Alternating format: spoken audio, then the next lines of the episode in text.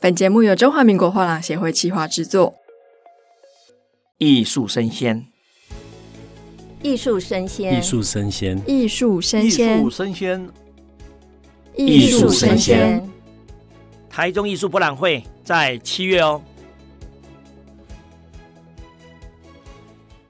Hello，欢迎收听《艺术生鲜 Art Taipei Live Talk》，我是主持人王维轩 Vivi。那我们水墨系列的第二集，有我们同样邀请到我们长留美术馆的黄承志馆长，馆长好。好，王小姐好。那上一节的节目真的非常精彩，我听了很多我这个年纪可能不会知道的故事。嗯那其实长留画廊到美术馆这五十年来的起点在台湾嘛，能否请您分享台湾艺术市场它过去跟现在有什么不同的地方？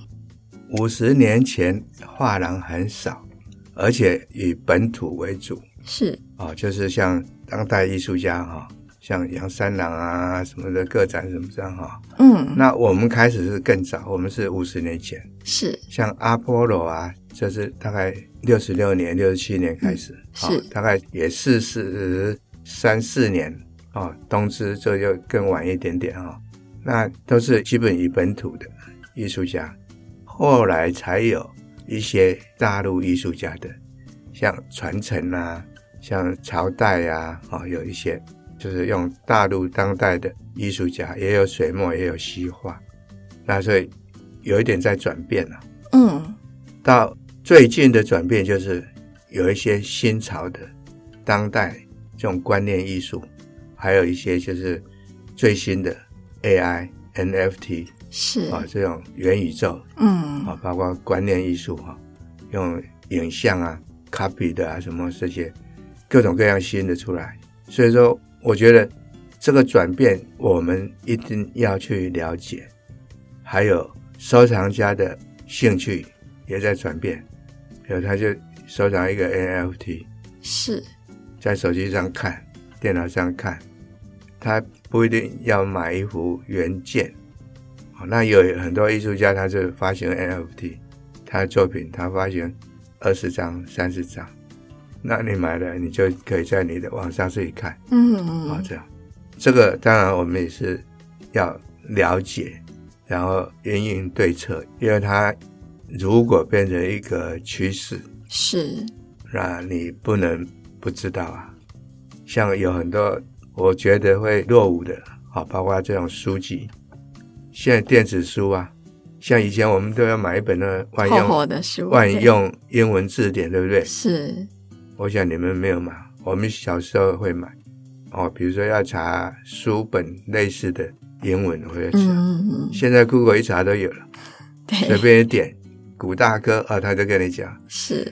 太方便。所以有很多必须要跟进这个时代，尤其是 NFT 这种元宇宙的，我也有很多朋友在做这个。那我们也陆续会去开发，像不久之前，文化部他们也有弄一个元宇宙系列嗯啊、就是郭雪湖有一幅画，是就是孟甲的街景，是那是郭雪湖的一成名作。然后那幅画就画很热闹的迪化街街景，嗯然后很多人也敲锣打鼓什么东西，很热闹。但是它是平面的、静止的，然后他们把它变成动态的，而且声光、音效，然后敲锣打鼓，然后放鞭炮，什么声音都出来。然后你看那幅画，那个影像、那个影片，你那种感动跟效果，就跟一幅平面的会差很远。是那很多人喜欢去看那个东西，我相信大家看了就有意思嘛。你看一幅平平的没意思啊，但是他那哎吹箫的、打鼓的，哎，然后动起有来鞭炮啊什么，嗯就深入那个画的景深，一家一家，哎，这家是卖什么东西的？嗯啊那一家是卖什么？哦，那边有小狗在那里叫，什么它都有，是就会很丰盛。所以我们也计划要弄几幅这样的作品，哦，是对哦，对，我们在气化中，是对，这种是一种新的尝试尝试，也应该是现在艺术的一个，也是一种趋势吧。趋势。对，那我就很好奇，那馆长本身会想要收这一类数位的艺术品吗？不管是 NFT，、还嗯是一些图片或是影像？会啊，哦，是哦，会啊，哇哦，因为我其实啊、我的兴趣也是多元，嗯，所以我们的产品很多啊、除了字画以外，其实西画很多，嗯，还有其他就是古文物，中国的古代陶瓷、官窑啊、哦，包括什么青铜器啊、高古玉器啊，哦，各种各样的品类，我们就是有这种广泛兴趣啊，看到就想要买，有钱会买啊，没有钱啊，算望洋兴叹哈、是而，且有钱哦就是哦，这还不错啊，买。嗯，所以会，我也收藏那个古代的影片啊，哦，是哦，那个电影片啊，迪士尼那个叫录做影带的那一种，八厘米还十六厘米的那种，哦，圆胶式的，对对对，对，我也有收藏这种。那但不是说专门去买，嗯是有机会我就收藏嗯，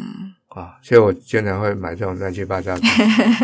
兴趣很广泛。对，那所以对当代艺术我也是买很多。哦，是当代艺术，对你像刘国松，他也算当代嘛。嗯，刘国松就是，其实我是他主力啊。有我有听说他的第一档展览好像就是对啊您操刀嘛，对啊那当时是什么样的因缘际会？你看中了刘老师的什么？为什么你会愿意帮他办展览？因为哈、嗯，是我们桃园馆开幕二十年前，是，我就邀请他来啊。当然他本来名气就很大嘛，嗯，他在在大陆在国际哈、知名度很高嘛，是全世界五六十个博物馆收藏他的作品，然后在大陆讲学啊，又在香港中文大学，所以他的知名度本来就很高。那我们二十年前开幕，我就邀请他来参展，那提供一件作品。然后当时他住台中，呃，我们桃园馆开幕，他来，然后他看到我们的馆很漂亮，然后他就说他很喜欢这里，这栋大楼还没有房子，那时候只剩一户，好像是六楼，那我们就带他去看，哎，六楼，他看，哎，不错哦，很好，那时候一百多平才两千多万，哇，一平好像才差不多二十二万十，万，嗯，不到二十万，大概十七八万了、反正一百三十几平，大概两千两百万。然后他马上就买下来，因为他经常出国，因为从台中要到桃园来坐飞机多累，是，你要先到台北住一个晚上，或者说提早两三个钟头从台中开车过来。嗯，所以很累。那他经常出国，他说：“哎呀，住这里太好了，离要出机场国近离机场十分钟，是，而且他也有钱，立刻打上就买下来。”那我们就变成邻居呀、地利之变了。我就就在邀楼上，对啊，就是楼上六楼，啊那我就邀请他来开个展。那他说也好久没有开个展，好来开。然后我就先买了一些，开展就买了一半，那时候好像就三千万。是，那当然有好处啦，因为你买多批发价嘛，有溢价空间是，啊。比如说一台六万，你如果寄卖是七折嘛，你买断可能六折嘛。嗯那我大采购、大批发可能五折吧。嗯，有可能，对，所以是这样的考量，所以就买一半。但是我因为这个哈、其实开画展哈、你静悄悄的开哈、有开等于没开，嗯，对不对？你在对啊，我在十楼开画展，谁知道？开完也没人知道，一定要宣传。是一定要广告，然后一定要把收藏家都邀过来，是，还把那些其他画家、同业啊什么都拉过来，所以那一次展览就非常成功，大概也卖掉一半，嗯所以说基本上就回本了。是，我们再买，我的做法是哈、我不是为了赚钱就好，你赚钱要做什么？再买啊，谁再买？是，谁是这样，嗯，越买越多。那所以刘国松第二年又在十二楼又买一户啊，嗯所以在我们那那个中越高登社区，它就有两户，六楼、十二楼。那我在十四楼也有一户，所以说是这种关系，我觉得这样很好啊。后来他就说：“哎、我现在已经一才十万块了，嗯，然后变成二十万了，变成三十万了。”他会跟我讲，哦，对，好特别，就是跟艺术家这种，就也住在楼上楼下，然后要帮办个展，然后他告诉你他的那个作品，让一彩一彩的长上去，哎，对感觉还蛮特别的。他最初他就问我说：“我这个花价哦，要不要调整啊？”我说：“你就卖一千万，你就调一成。”有些人哈、根本没人卖，嗯然后过一年两年他要调整一下，那你没用啊。嗯，那你调账的意思就是供不应求嘛，是，就调账啊。那我不要那么累，花半天才卖多少钱，对不对？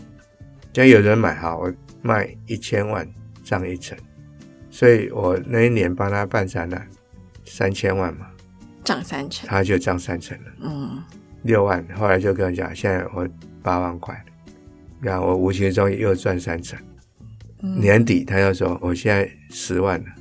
表示别人也去给他买了两千万。嗯，我说很好，依照你指示我调涨。是，我不能说现在已经十万，我还在标六万八万嘛，嗯，对不对？就这样，所以这个讯息也是很重要。我们听到一个刘国松老师的小插曲，一个小故事。对那其实因为我知道长流他已经五十年了嘛，然后根据您一些先前的报道，也有提到说您有曾经经营中国水墨艺术的经验。那嗯哼其实中国的艺术市场呢，在一开始起头好像是三十年前嘛，对像是您也供逢其盛，对，能不能跟我们分享一下那一段到底是为什么突然起飞？那飞到什么程度？因为我们做中国水墨哈、也不是说跟大陆来往才做，我嗯们之前就有，是，之前就是说我在日本买，在台湾也有，因为我们开花了五十年，五十年前我们就会有进，那有人来买，也有人会来卖，那有人会来找，我要有普信玉的有没有？那我们也会去找啊，比如说像黄金碧啊，在台湾，我开画廊的时候，普信已经不在了，他民国五十二年过世。嗯，那我们十年后，六十二年我们才开花了。是，好，那因为他死的时候我也才高中，我才十七岁嘛。那六十二年我二十七岁了开化了，好，所以啊没有见过普信鱼，但是黄金币在啊，他会跑来，他来看，哎，有什么东西啊什么，然后他也会要说，哎，有什么东西我要，啊，包括那以前收藏家蔡成南啊、蔡成洲啊，都会来找有没有徐悲鸿的、啊，有没有谁的啊，是，嗯那所以是这样的关系，就有收一些。那我们也会去找，比如说画家家里，那时候吴永香就住在临沂街，那我们当时在金山南路，嗯，那我们会去找他，他是普信的学生，他也有收藏齐白石啊这些。那时候吴永香比较早过世，那时候陈俊甫她的老公，两个都是师大艺术系教授，会跑来逛。那我们在金山南路，嗯，逛，然后就问他有没有什么好东西要卖啊什么哈，就会买。所以在三十几年前大陆市场启动的时候哈，他们其实都知道长流，因为我们讯息会在各种杂志上，艺术家杂志啊，当时有雄狮美术啊，哦，我们办两岸什么画家展，或是三十二红展。嗯，三十就是齐白石、武昌石、傅抱石，是，二红就是徐悲鸿、黄宾虹，那这是大陆一级大师嘛，嗯，所以他们都知道。那因为改革开放，他也会来通知我们。我从大陆来的那个信哈、数以千封，他们非常的积极进取。他看到讯息，他会寄信来，然后他说：“我有什么话什么话，要不要买？你在卖，那要不要买？我卖给你。”所以我们也会买。那第一次去大陆是一九七八年，一九七八年就是邓小平有改革开放。嗯然后一九八八年，台湾政府蒋经国开放大陆探亲是旅游，然后在一九八八年我就跑去大陆了。那第一次去大陆是因为哈、有个黄秋远，他的画展在香港举行，那我会去看香港，那时候我们可以去。嗯然后他儿子就来办这个展览，在香港，那我们就认识，他就邀请我去他家，在南昌，是江西南昌，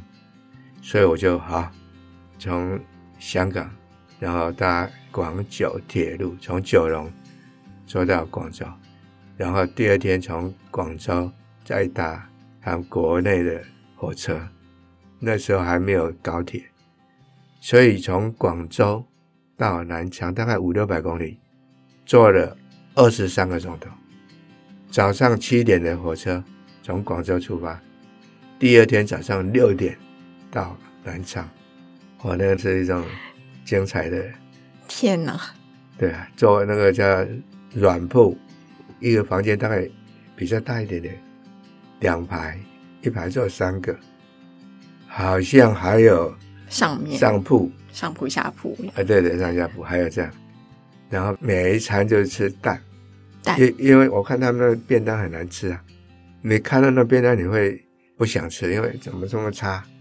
好像也不卫生，也没有什么菜色也不好。那有卖那个蛋，就水煮蛋，哦，我就买一包，大概五六颗，然后三餐就吃那个。哦，那天吃了二 十几颗，第二天到黄良凯家，黄秋是元的儿子。我六点到，他骑摩托车来火车站接我， 那就载到他家去了。哦，我去他老婆煮了一碗汤，一碗那叫做酒酿汤圆吗？汤圆，里又是面蛋就又加了好几个蛋。他们这嗯蛋是一级补 品，啊，这个远方贵客好给你夹菜。是哇，那天算下来大概吃二十几个，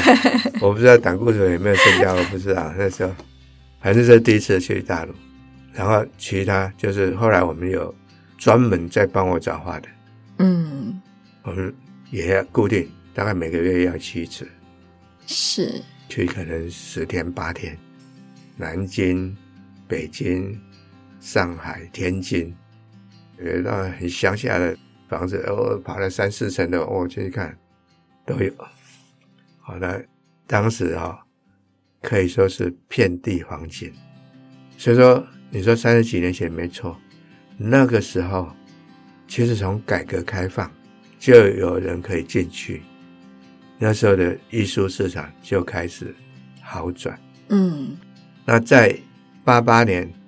台湾开放大陆单据以后，正式起飞。嗯中国的艺术品哈、从七八年开放以后，就是一直在往上升，到八八年台湾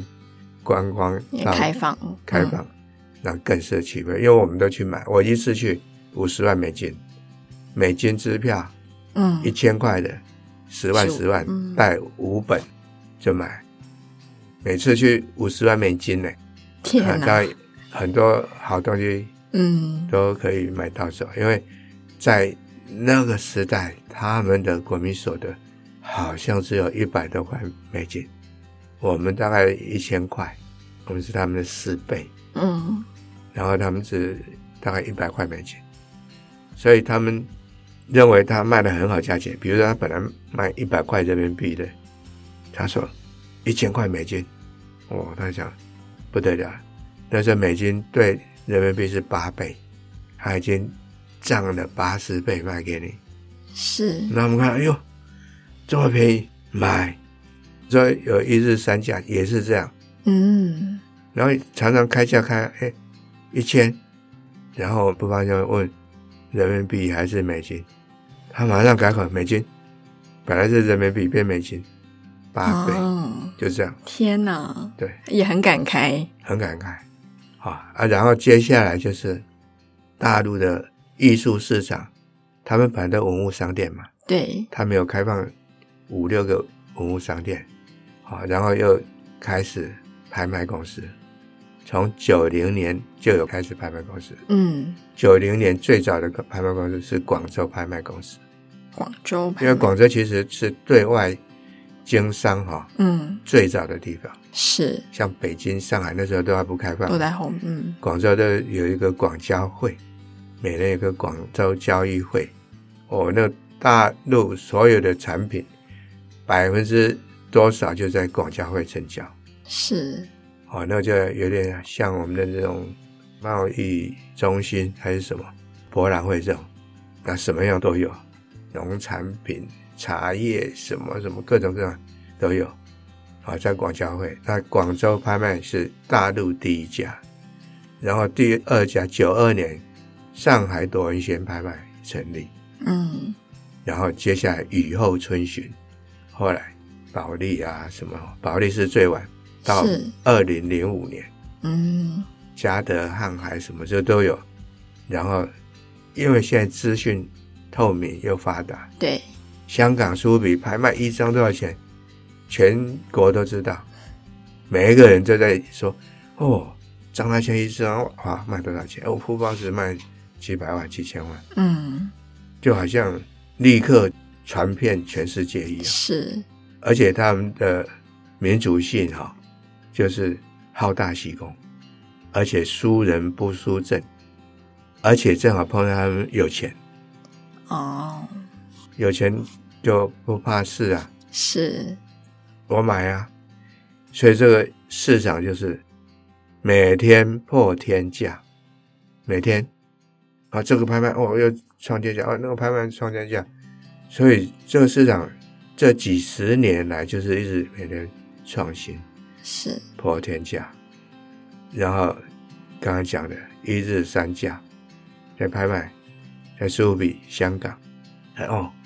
一张什么盘天兽哦卖一千万，才在拍，他已经打电话回去，我们家那个哈、哦、盘天兽不要卖哦，现在已经有一千万了、或者说哎先把我们那个画廊门关起来，好、我们要调整价钱，调整完再开放。很快哇，啊、哦，所以是有这样的现象。那这个现象到什么时候呢？三年前，疫情，疫情，对啊，嗯你看疫情，我们台湾是禁止内用，去对，餐厅嗯不能，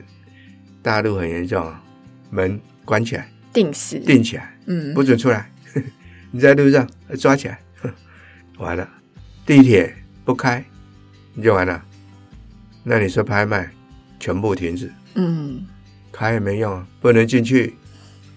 所以这三年就是一个低潮，而且是重新的，洗整理牌，哎，对，重新洗牌洗过。那最近已经又开放，对，好，最近已经开放有，看到，但在开放之前有一种线上交易、网络拍卖，好，慢慢有，好，所以这我相信再过不久，它会恢复正常。是啊，会恢复正常。那但是目前的状况是，因为你没有看到东西啊，这机制还不是很健全是，啊。比如说网拍，嗯通常就是比较不是特高价位的，嗯，你说一张一亿人民币的，然后你用线上点，感觉很不合理，对，是，所以说这个机制，假如说会更，比如说保证征集，不是征集退钱啊、或者怎么样怎么样，有各种机制健全的话，其实网拍也很好，嗯是可以发展的。是，对，你用不用跑到北京啊，不用跑到嗯香港啊？现场去看的，对啊，我在线上，我在家里我就订购，而且他们付钱也很方便，转账，手机哦转账马上是会是去。是，很快，你讲好 OK，钱就到了，很快，所以将来是一定会好转。是，那刚刚我们提到比较多的是二级市场，也是拍卖的部分。那以一级市场呢？您觉得就是水墨作品的未来性怎么样？我觉得哈、嗯水墨是我们中国嗯，啊也是东方的基本是啊，你包括日本啊、韩国啊，都是水墨，都是水墨画啊、嗯那这是基本。那而且其实水墨画的水准是非常高的。是以前我们讲墨分五色嘛，那其实墨分万色，它千变万化，然后笔墨笔的那个技巧也是万化，那太多这种内容可以去发展、去追寻的是啊、哦包括以前皮卡索是西洋第一名嘛，嗯他的作品一直是全世界排名最高。是它的成交额，但是在这几年，好像二零零五年就被张大千超过了，和齐白石超过了，嗯，就超过了，因为是当时好像齐白石是四亿五千万美金呐、就是他拍卖的总总拍卖额，额，嗯然后张大千是五亿，然后皮卡丘只有三亿多，是然后下来就是什么梵谷啊，什么这些，安迪沃霍啊，什么这其他、啊、这样等等。嗯啊、那像傅抱石啊、徐悲鸿都曾经到前十名，所以中国水墨画啊，确实是有它的迷人的地方。我刚才讲啊，张大千去巴黎拜访皮卡索，我们说是东西两巨头相见，对不对？是但是皮卡索跟张大千说，其实你们中国的水墨非常了不起，很了不起啊！你们的东方美学冠于全世界。那在更早之前，像梵谷啊、塞尚啊，他们迷恋日本的浮世绘，他甚至画上这个浮世绘，嗯表示他墙上挂就是胡适会，